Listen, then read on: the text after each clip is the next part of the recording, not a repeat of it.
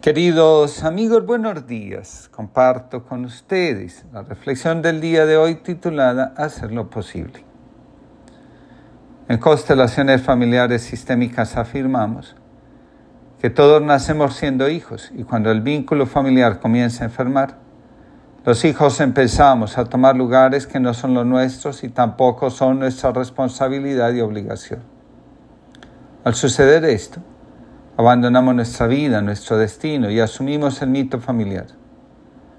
Las sustituciones pueden darse de la siguiente forma. El hombre sustituye a la esposa por la hija, por otra mujer, por el alcohol, por el trabajo, por el grupo, por la política. La mujer sustituye al esposo por los hijos, por la familia de origen, por la religión, por el club de amigas que al parecer tienen mejores esposos que ella. Los hijos toman el lugar de los padres en la pareja, de los excluidos del sistema familiar, de las parejas anteriores de los padres. Cuenta un relato sufí que había una vez un hombre atormentado por sus problemas que juró que si se solucionaban, vendería su casa y donaría a los pobres todo el dinero obtenido en su venta. Sus problemas se solucionaron milagrosamente y llegó el momento en que se dio cuenta de que debía cumplir su juramento, pero no quería regalar tanto dinero, de manera que ideó una forma de eludir la situación. Puso la casa en venta, valorándola en una moneda de plata. No obstante, quien comprara la casa debía adquirir un gato. El precio pedido por este animal era de 10 mil piezas de plata. Hubo quien compró la casa y el gato. El hombre dio a los pobres la moneda de plata y guardó en sus bolsillos las diez mil piezas restantes. La influencia del vínculo con los padres es tal que el Manual de Diagnóstico para la Enfermedad Mental DSM-4 dedicó un capítulo al tema. Allí se señala problemas de relación. Estos son problemas conyugales, problemas paterno-filiales y problemas de relación entre hermanos. Estos tres vínculos son responsables de toda la dinámica familiar y pueden influir de la misma manera como el psicoanálisis nos había enseñado sobre el vínculo entre la madre y el hijo. A partir de aquí se originan los traumas psicológicos, se determina el carácter y se establecen los fundamentos para las futuras relaciones interpersonales. Como le hemos venido señalando, la pareja es mucho más que dos. Las dinámicas que afectan la relación de pareja trascienden este ámbito y pasan al de las relaciones paterno-filiales. En la medida que los padres sanan su vida emocional y su relación de pareja, los hijos se sienten no solo más seguros, sino también más estables y protegidos. Además, la maduración emocional de los niños comienza a fluir con mayor serenidad.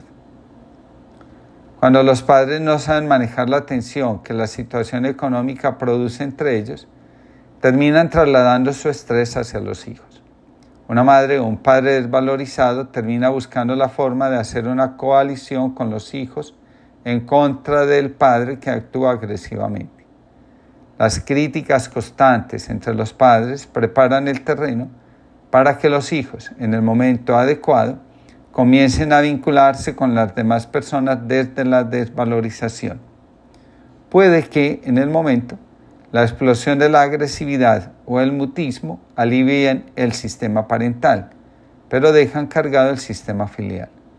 Metidos en esta dinámica, los hijos no saben relacionarse entre ellos, sino es a partir de la desvalorización cargada de comentarios agresivos y sumamente descalificadores. Recordemos que el vínculo filial se descompensa a partir del conflicto con el, en el vínculo parental. Donde hay un hijo aparentemente disfuncional, hay una relación de pareja en crisis. Los hijos con conductas disfuncionales revelan el fracaso en la relación de pareja. Si no se hace lo posible por resolver el problema de relación en la pareja, resultará muy difícil cualquier intento de ayuda al hijo disfuncional. Este hijo podrá por encima de su propio, pondrá por encima de su propio bienestar la lealtad con el sistema familiar. Es como si en su interior el hijo disfuncional dijera, Primero están mis padres, después está mi bienestar. El desenlace de una relación de pareja fallida es el conflicto entre hermanos. Es difícil ver cómo una familia se destruye y sus miembros se agreden por algo que los padres no quisieron resolver o asumir como su problema. Hay dos dinámicas que revelan el fracaso de la relación de pareja y llaman profundamente la atención por la intensidad emocional de lo que ellas entrañan. La primera es el complejo de Caín y Abel. Los hermanos por envidia o rivalidad utilizan estrategias de aniquilamiento. Por ejemplo, dedicarse a difamar a un hermano, hacer que los demás miembros de la familia no se relacionen con él o le dirijan la palabra. La descalificación permanente. La otra dinámica es la del hermano enfermo o con necesidades que obligan a los demás a sacrificarse por él.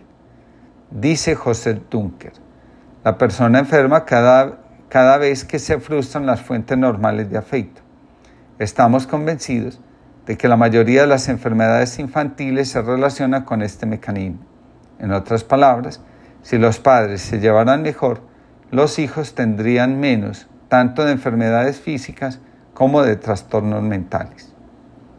En el libro Mi mamá me quiso más, te quiso más a ti, los autores señalan Pocos nos damos cuenta de que el vínculo que existe entre hermanos es la otra relación significativa en nuestra vida y que el complejo de hermano, la constelación de todos los efectos de esta relación y la forma en que se resuelven sus celos y sus resentimientos es el otro factor más importante en la definición de nuestra personalidad. Cuanto más cercanos en edad sean usted y sus hermanos, mayor será el impacto emocional que tengan unos sobre otros y más intenso el compromiso.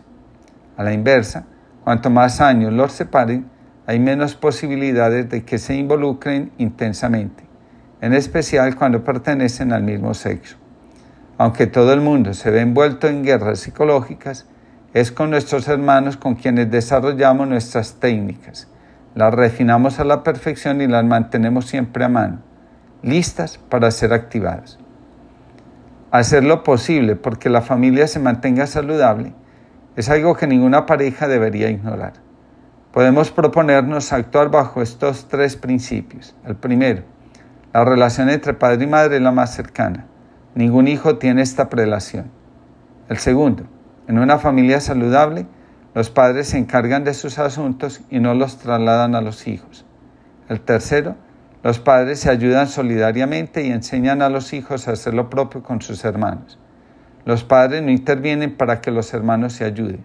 Esta actitud brota espontáneamente como reflejo de lo sucedido entre los padres. El mejor regalo que los padres pueden dar a sus hijos es el trabajo consigo mismos como individuos y como pareja. En nuestras manos está hacer lo posible. Caminaré siempre en tu presencia por el camino de la vida. Te entrego, Señor, mi vida, hazla fecunda. Te entrego mi voluntad, hazla idéntica a la tuya. Caminaré a pie descalzo con el único gozo de saber que eres mi tesoro. Toma mis manos, hazlas acogedoras. Toma mi corazón, hazlo ardiente. Toma mis pies, hazlos incansables. Toma mis ojos, hazlos transparentes. Toma mis horas grises, hazlas novedad. Hazte compañero inseparable de mis caídas y tribulaciones y enséñame a gozar en el camino de las pequeñas cosas que me regalas, sabiendo siempre ir más allá sin quedarme en las cunetas de los caminos. Toma mis cansancios, hazlos tuyos, toma mis veredas, hazlas tu camino, toma mis mentiras, hazlas verdad, toma mis muertes, hazlas vida, toma mi pobreza, hazla tu riqueza, toma mi obediencia, hazla tu gozo, toma mi nada, haz lo que quieras, toma mi familia, hazla tuya.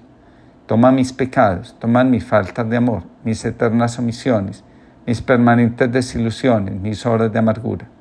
Camina, Señor, conmigo. Acércate a mis pisadas. Hazme nuevo en la donación, alegría en la entrega, gozo desbordante al dar la vida, al gastarse en tu servicio. Amén.